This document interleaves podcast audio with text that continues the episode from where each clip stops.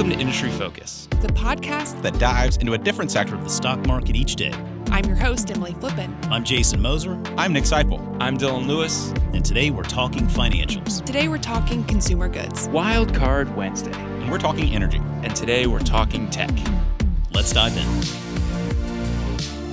Welcome to Industry Focus. Today is Tuesday, December 14th, and I'm your consumer goods host, Emily Flippin. Today I am joined by Motley Fool analyst Sammeet Deo, and we're going to be talking about Olaplex. It's a niche hair care business, but it's valued at over $16 billion. So maybe niche isn't the right word to describe it with. But Sammeet, thank you so much, not just for joining, but for bringing this stock to our attention. Yeah, thank you for having me on. And like I was saying, I'm glad to bring a female hair care product to the mix here. Well, I always say this, I'm a terrible host of this consumer goods show because unlike the majority of people in my demographic, I don't spend nearly enough time or money on things like clothing, makeup, or hair care. I blame the pandemic and the fact that I sit behind a screen all day. So I'm embarrassed to say I had actually never heard of this company until you started talking to me about it as a business that you really liked. And when I say really liked, I don't mean just in the context of, well, maybe we can talk about this on Industry Focus, have an interesting conversation. I mean, in the context of, I want to recommend this company, right? This is an interesting business that is growing pretty substantially. And as I mentioned at the top of the show, I was astounded when I saw that its market cap was over $16 billion because for a hair care business, that's pretty lofty, pretty unusual. We see pure play hair care businesses valued at such a high rate. So naturally, I was extremely interested. I'm sitting here with my very damaged hair. So I actually went out and I bought myself some of Olaplex's products. They have an entire suite numbered, orderlied for you where you can try out, and I put some in my hair. I will say I enjoyed it, although I did notice how expensive the product was. But before I get into my own personal thoughts about the company, what is it about Olaplex that made you so excited? I mean, you know, when we talked last on Industry Focus, we talked about Sweetgreen and kind of how I found that just from seeing it, you know, retail stores, consumer products are very often you see in the world and you get interested in when you're an investor, you say, hey, is it public? Let me look into it. This was not like that. It was actually a name I got from a fellow investor who pitched it to me, just said, hey, take a look at this. It's a consumer product company. So I'm like, all right. So I took a quick look and the financials blew me away first off. And that in itself was the first thing that really blew my mind in terms of the insane amount of growth and margins that it has. And then as I started digging in a little further to kind of figure out, well, what does this company actually do? You know, it's not a company that I have tried before because you won't see it under my hat, but I don't really have much hair. So it doesn't really benefit me. But, you know, having a wife that uses a lot of hair care products, I asked her and she hadn't tried it either, but she has some good views on the industry. So I like to touch base with her on that. But admittedly, the financials is really what stuck out to me, like first and foremost. And then as I started digging into it, the business and what they're doing seems very interesting. And I can see why they have the growth that they have. Well, sticking with me not falling squarely into this demographic, I will say a lot of people in my demographic, which is especially young women with a lot of hair, spend more time on social media platforms than I do. And this is really the bread and butter for Olaplex. They have a lot of brand ambassadors. So people out there who are actually getting paid by the company to promote the product. But it's not just paid promoters. It's also some pretty organic spread across social media that has brought this company to a lot of people's attention. It has a lot of, I'll say, fans out there. And if you actually look at their net promoter score, if memory serves, their net promoter score is over 70, which is really strong, especially again for these consumer facing businesses that are more challenging, right? When you're selling a consumer product to get that net promoter score up. So some really big fans, I'll say, out there in the market today. They have a really interesting approach by combining both professional settings with this retail setting. So a lot of people will get exposure to Olaplex, not just through social media, right? Scrolling through their news feeds, seeing people use it on their hair and talk about their results, but also by going into their salon. So Olaplex actually has a couple of products that they call our Pro RX. So they're only for professionals who will use these products on their customers' hair and then recommend them to their customers. So they have this dual pronged approach, if you will, combining both these ambassadors within social media with ambassadors and salons as well. Yeah, no, absolutely. And, that's the kind of interesting thing about this company where they're able to balance that. And it's not something I knew, but as I started looking at some comments from a competitor, balancing that is very difficult. Typically what happens is, a product might be very popular with stylists. Stylists recommend it. They're very all on board. And people trust their stylists. They look to their stylists for product recommendations. But then what happens is once they go retail, they start selling in different stores, online, different channels. Sometimes that kind of eats into the stylist's business of recommending, and they don't like that. They like to be exclusive, and it kind of maybe takes the exclusive or professionalism of the product away. So them being able to balance that is actually pretty impressive if you kind of really dig in and figure out that that's not really commonly done, and it's more rare than we as normal consumers might think. And again, like you said, they have a very strong engagement on social media platforms, which, let's be honest, products like this that's kind of almost like a bread and butter and a very popular way to get their products out there, known and in the community and used and demonstrated. It's a very visual product. It's like once someone's used it, shows before and after pictures, people are going to recognize, wow, this thing seems to work. I mean, they have, over 2.1 million followers on Instagram. They have over 350 million hashtag Olaplex views on TikTok, and 230,000 professional stylists in Olaplex-led communities on Facebook. And then they also have 1 million+ unique hair diagnostic quiz takers since October 2020 on their Olaplex.com website. So they are hitting all the main online communities and channels to really get their name out there. So I love this dynamic between professionals and consumers, and you can understand why a business like Olaplex would want to target both. Both are critical for growth. In fact, while these numbers are as of the S1, so they might have changed a bit since the company went public earlier this year, around 55% of sales come through these professional channels in comparison to 27% of sales coming direct to consumers, so that's Olaplex.com or Amazon. Another 18% coming through specialty retail, which is retail outlets like Sephora or Ulta. Now, that is to say, they have this very diverse mix of where they're pulling revenue from. So it's understandable that they want to retain relationships with professionals that account for over 50% of their sales, while also still driving people to other avenues that are actually growing much faster than their professional channels. So they're getting growth from both avenues here. But when you think about the relationship that Olaplex has between those professionals and those consumers, how do you navigate that? Because there are some professionals that will say, hey, why am I promoting a product that is freely available on retail store shelves, right? It's the idea of professional or salon quality. The moment it leaves the salon, it loses some of that credibility. Yeah, no. And they've definitely... kind of rooted themselves also in science. They have their patented product or their patented chemical or product that they use in their hair care products.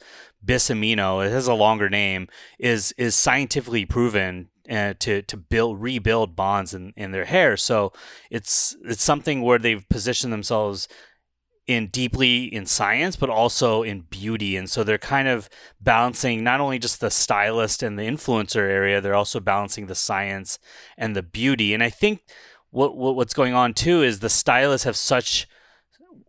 gives me comfort for the investment in the company is that the stylists have such a conviction in the product that they are able to be okay with it being in retail and being sold, because the professional product seems like it is exclusively sold in professional, and customers can't get that product anywhere else. And all the other products are more consumer-oriented products that people are actually buying after the stylist has told them about some of their products. And then once they learn about the products from the stylist, then they'll go out and say, hey, I want some additional products, or I want to try a different product from them, and go on Amazon or Sephora and check it out. So there's a nice balance of consumers using and getting the products from both channels.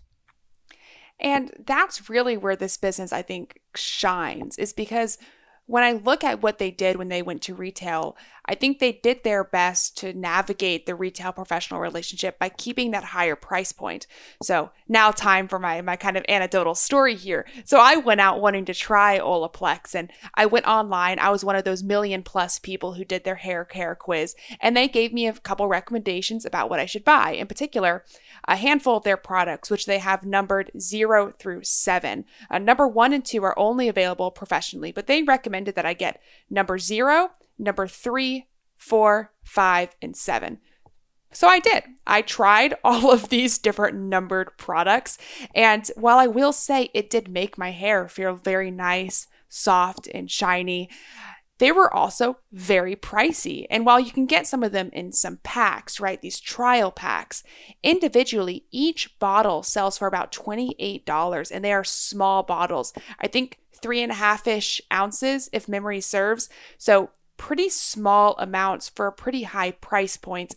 And I find myself really conflicted about what this price point does to the consumer, because on one hand, I think having a premium image for a product that maybe is bought less frequently is really good for Olaplex, because it lets professionals maintain the belief that Olaplex is that premium product.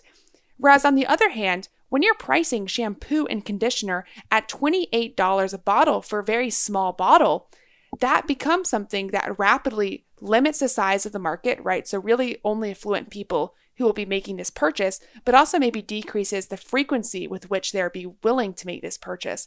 So I think I can make an argument on either side of the fence about the price point of this product. I see good things and I see bad things. Absolutely. I mean, it is a higher priced product, and it is going to cost some money to buy it. They do sell bundles, and that brings the cost down a little bit. But what's interesting too, and about even consumer products in general, consumer products or consumer restaurants or retail, if the product is really differentiated, it doesn't have as much competition, it's unique, people will be willing to pay up for the products if they really see value out of them. And I think that's where they're positioning themselves, and they've done a good job of positioning themselves. You know, the CEO of Olaplex now, Ju Yi Wong, used to be the CEO of another hair care company, which you might know of, and you may have tried, Moroccan Oil, which has become quite a popular brand over time. I think they do close to, it's a private company, so I don't have exact numbers, but close to anywhere between 100 and 500 million. I know it's a big range of sales, but it's because it's a private company, so it's not easily accessible. But Olaplex has already surpassed that, and that is a product that has been ubiquitous. My wife loves that product. It works great. It smells great. People love it. It's sold everywhere. So people will buy up for something that, you know, delivers value to them. And Olaplex, from what I've read from reviews and just doing some work on it, there's not many products that are doing what they're doing. I mean, in fact, I don't think there's any products. From everyone that I've asked and the reviews I've read, there isn't a product that's doing exactly what they're doing and repairing hair quickly and well. So I think they're really differentiating themselves, which could sustain that price. I have some thoughts about the hair care industry, about what you said, particularly using Moroccan Oil as an example. But I'm going to hold off on my thoughts until we get to the risk sections, because you did talk a little bit about the sales here. And you mentioned at the offset of the show that what made Olaplex stand out to you is the financial performance. So when you look at the financial performance of this company, what stands out? What stands out the most are the margins. The margins are astronomically high. I mean, the gross margins are above 80%. So if you just take the last 12 months as of September, gross margins 81%, EBITDA margins 64%. Now EBITDA margins are, you know, even more difficult to get such high margins on, and they're profitable already. So, you know, a lot of the different consumer or tech names that we see aren't profitable. This is profitable, and it's growing at a very high clip. So, but the profit margins are really what sticks out. Well, I don't want to be a Debbie Downer here, but I will anyway, because, hey, you know, it's the show. What am I going to do? I will say, as I mentioned, this is a $16.5 billion company. And while this is a profitable business that is growing very rapidly, I really hate the use of adjusted figures in this case, because as with most consumer goods businesses, the figures adjusted, especially when you're looking at things like adjusted EBITDA metrics, take away a lot of really important aspects about consumers' businesses. And one of those is obviously taxes, but in this case, another aspect is interest expense. And that only means that around $185 million of that over $500 million in sales are hitting the bottom line. That becomes a lot harder to swallow when you think about that $16.5 billion valuation. But let's talk about this interest expense a bit. I'm going to caveat my feelings here with I've been wrong on this stuff in the past, but I'm a little bit nervous. When I look at their debt load, they have just under $750 million in long-term debt that bore over $55 million in interest expense over the last year. That was nearly 20% of their operating profits, more than 30% of their operating cash flow. And then you add taxes on top of it. It just means that their actual net income margins, right? Like the actual GAAP level of profitability is much lower. Now, this debt was obtained because Olaplex was acquired by a PE firm, Advent International, earlier in 2020. They saddled Olaplex with a lot of debt, paid themselves a pretty penny in the process. Advent still owns 77% of the shares outstanding. And that ownership structure does make me a bit nervous. The caveat I'll provide is, I remember as a relatively new fool, one of the first companies I looked at was Yeti. And I've talked about Yeti a ton on the show in the past, but I remember having this conversation with the other analysts where I talked about virtually the same situation, a company whose co-founders had left, although in this case, obviously co-founders not involved, but co-founders had left. Tons of debt brought in by an outside PE firm. They were a controlled entity. I didn't like it. And Yeti has done amazing things. So this could still be great, but that debt does make me nervous.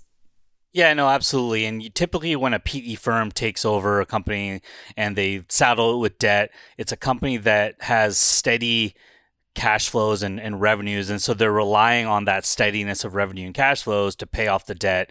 And so debt doesn't tend to be concerned, but this, you know, for all intents and as much as I might sound so excited about this company, I'm definitely aware of there are many risks to this company. I mean, for all intents and purposes, even though it has 11 products, it's a single product type company where this is what they're doing in terms of the hair care products, and so they're very reliant on that. They're very reliant on some of the customers they have. They have, you know, customer concentration, which I think, you know, you might be talking about later, but so they are reliant on these things, and that does present some risk, which given the heavy load of debt and the interest expense, if they can't cover that becomes a problem. So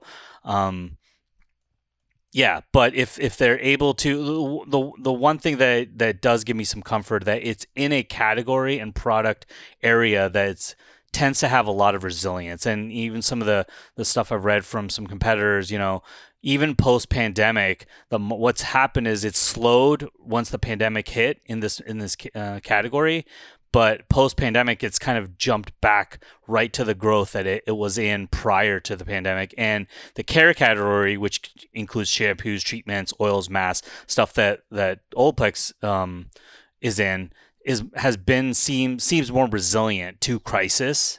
So there is some stability there, albeit, you know, take that with a grain of salt.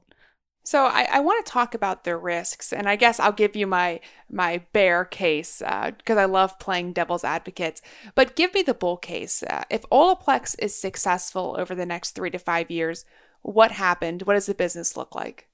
I see multiple products in their hair care. They're looking to grow 2 to 3 each year. So continue to expand that portfolio, expand into skincare, which is they already have patents for products in skincare. They've already said that their customers, if they came out with skincare products, would be interested in. Another interesting thing I saw, focusing on some other categories of growth, that could be like underserved consumer groups, could be males who do use a high frequency of hair care products, exploring pet care segment. That's something that's also there. So taking different areas like that and expanding into those to kind of expand their product line. And then also growing outside of the United States, which will be a challenge because, the balance between stylists and growth there and going retail is a little more trickier and challenging internationally versus in the United States. Recommendations from stylists in countries like Germany, Japan are more important, and it's a huge barrier to entry. So they're going to have some trickier waters to navigate abroad. But growing there and expanding there will definitely be a bull case for them. Yeah, I think the skincare industry in particular is really interesting. One of the numbers that they pointed out was that it's a $140 billion a year global industry. So nearly double the size of the hair care industry, which is strange to think about. So to the extent they have even a little bit of success in skincare, it could be good for them. Although I will say, going back, when I think about the risks to this business, I already mentioned valuation as one that I'd keep my eye on. But even more so than that, where I really find myself hitting this wall, and I can't get over it for some reason. Maybe listeners can, maybe you can, Sammeet, is just with how fickle hair care and consumer products can be sometimes. When I think about Moroccan oil or argan oil, they were these things that revolutionized the hair care industry. Everybody was really excited about them. And then they kind of fell off, right? They went to the next best thing. And I think right now, in terms of hype, maybe Olaplex is reaching a peak that if they're unable to develop any new product to reach that same level of hype, they end up falling off to whatever the newest thing is in hair care. So for that reason, I find myself just kind of, I guess, treading cautiously in these waters. All the numbers are pointing in the right direction. Management's executing. I like the big vision that they have. But man, I just can't get over that one aspect, which is hair care. Am I just never going to invest in a hair care company? I might not. It's interesting you mentioned that, and one of the points I wanted to make too is given that there is quite a bit of risk as we've outlined for this business, as a one thing for listeners and members to focus on and identify as well is, would you want this as a part of a broader part of your portfolio? And given the risks that are there in this company, how do you size that? You don't make, this isn't one of those companies or stocks that you make an outsized position in your portfolio. This is one of those where, given the things that we like, balanced with the risks involved, valuation, expanding, concentration of customers and ownership and all the things we've outlined, maybe we make this a smaller portion of a portfolio. Maybe it's like a 2.5%, 3%, 4% position, for our portfolio that kind of gives us exposure into this industry that we can feel comfortable with. And so I wouldn't just, if you're too concerned with risk, I wouldn't just throw it aside and say, I don't want to invest in the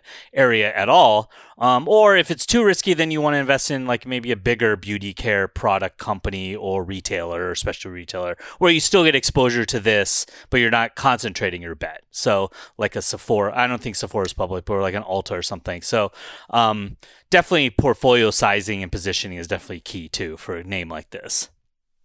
Yeah, it's super interesting you say that. I'm actually an Ulta shareholder, and if memory serves, in their most recent call, they called out Olaplex as one of their best-selling products. So definitely getting some exposure if you're a shareholder in Ulta and probably a handful of other businesses in that aspect, right? Retailers of beauty products, you're probably getting some ancillary exposure to Olaplex. And the last thing I'll mention here before we pull out is that there is some concentration within customers. Sephora, Beauty Systems Group, which is the parent company of Sally Beauty and owns a network of other professional consultants, as well as Amazon, reached greater than 10% of total sales in the most recent year. So something to keep an eye on. I'm not worried about any of those channels, to be frank with you, but if you are going to be an investor, be sure that you're aware there's some concentration in terms of the retailers with which they distribute products. Yeah, absolutely. And Sammeet, I have to say, I love you coming on and talking about this company, bringing it to our attention. This is probably one that in a year from now, I'll kick myself for being so bearish upon in terms of just the market itself. But in terms of execution, it's certainly doing a wonderful job. And I can't wait to watch what the future it has in store. Well, to be fair, I could be kicking myself for this being a trend that just fizzled out. So we'll see where we end up in the years to come. We'll flip a coin. Well, again, thank you so much for joining. I appreciate it. Absolutely. Thank you for having me on. Listeners, that does it for this episode of Industry Focus. If you have any questions or just want to reach out to say hey, shoot us an email at industryfocus@fool.com or tweet at us at MFIndustryFocus. As always, people on the program may own companies discussed on the show, and the Motley Fool may have formal recommendations for or against any stocks mentioned. So don't buy or sell anything based solely on what you hear. Thanks to Tim Sparks for his work behind the screen today. For Sammeet Deo, I'm Emily Flippin. Thanks for listening and Fool On!